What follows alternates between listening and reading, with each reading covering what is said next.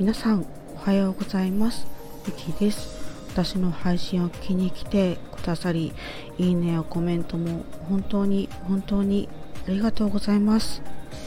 えっ、と今日は12月30日ということでもう今日と明日で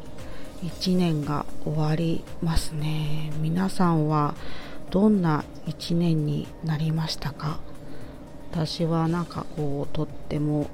とっても苦しい1年になったなっていう風に感じています。そんな今日この頃ですが今回もどうぞよろしくお願いいたします。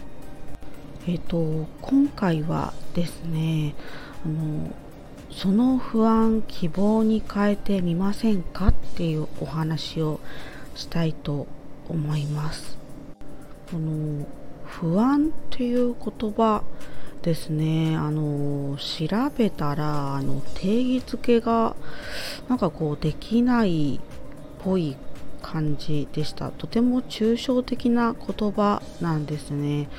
なんかこう、うん、もっとこうこうだよっていうものがあると思ったらいろんなこう説があるということにあのこう気づかされました。で不安といえば、まあえーとまあ、定義づけができないのであの、まあ、例えばなんですけれども、まあ、何々かもしれない何々したらどうしようっていうこう予期不安先行きの不安ですね。あの未来に対しての不安とあの何々できなくて困っているどうしたらいいのかわからないっていうようなあの現状の不安っていうのがありますよね。ちょっと私が思いついたのはそんな感じでした。でそれに対してこうどうやって希望に変えていくかっていうところをちょっと考えてみました。で、まあ、結論としてはあの、まあ、生きるということは乗り越えてきた証っていうのが基盤にある。ということだと私は考えました。なぜそんな風に考えたかっていうとあの以前ノートでも書いたことがあるんですけれどもあのまあいろいろ乗り越えて今があるというふうに考えることができるからっていうふうに私は思っています。で改めてそう感じたことがありましてちょっとそれをお話ししたいと思います。あの、まあ、ここずっとあの娘の登校しぶり登校拒否があって毎日毎日悩んでいたわけなんですけれども、まあ、私事で恐縮なんですけれども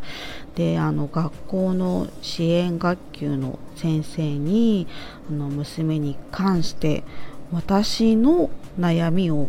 まあこうその都度その都度吐露するわけなんですよね。で、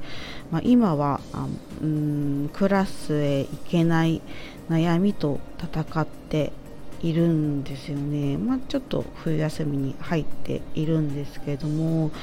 で、えーと、冬休み前にですねあの学校であの面談がありまして。で支援学級の先生にこんな言葉をかけられました。えーと、とそれは、まあ、今までもなんとかなってきたじゃないですか。だからこれからもなんとかなるんですよ。っていうふうに言葉をかけていただいたんですよね。まそれをあのまあ、の言葉をかけていただいた瞬間ですね。私はこう体全体でこうさーっと明るい感情がこみ上げてきたような感覚になったんですよね。こうすっと心に入って染み渡った感じです。で、えーとまあ、大丈夫なんだなっていう安心感もあのもらえたような感じがしてもうすごく励みになったんですよね。で確かに振り返ると、まあ、娘がまあ1年生にの時から不登校にあって、まあ、1年生2年生3年生といろいろねあったけれども今4年生になっていて、まあ、過ごしているのでその言葉をかけてもらって確かに今までなんとかなってきたなっていうふうにあの思いましてなので改めていろいろ乗り越えてきたから今があるんだなっていうふうに強く感じました。それでまあ今があるということはまあ生きるっていうことにつながってくるのでまああのいろいろ乗り越えて今があるっていうことはあのまああのそうですね。生きるということは乗り越えてきた証っていうふうにあの言い換えられるっていうふうに思ってあの、まあ、これが結論かなっていうふうに自分の中ではあの現状ですね、まあ、考えました。なので、まあ、私はですねあのよく心が折れるんですけれどもそうあの私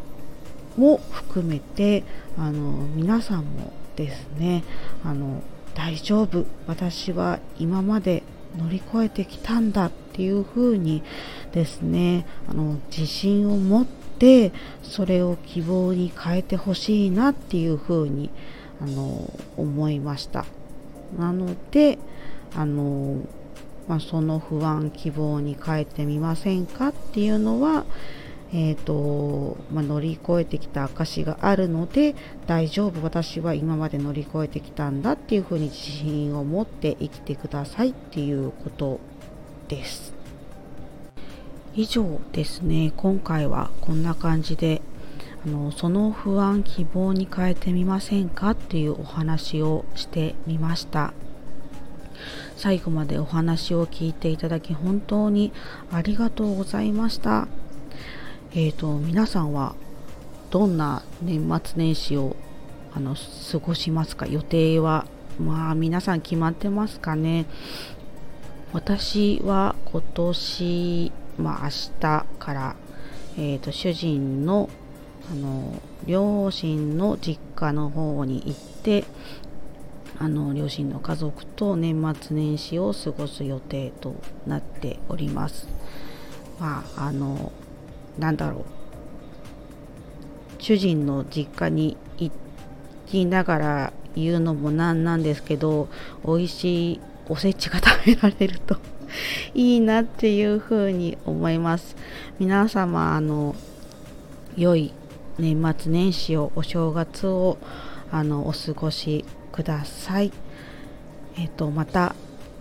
配信を聞きに来ていただけるとすごく嬉しく思います。ではありがとうございました。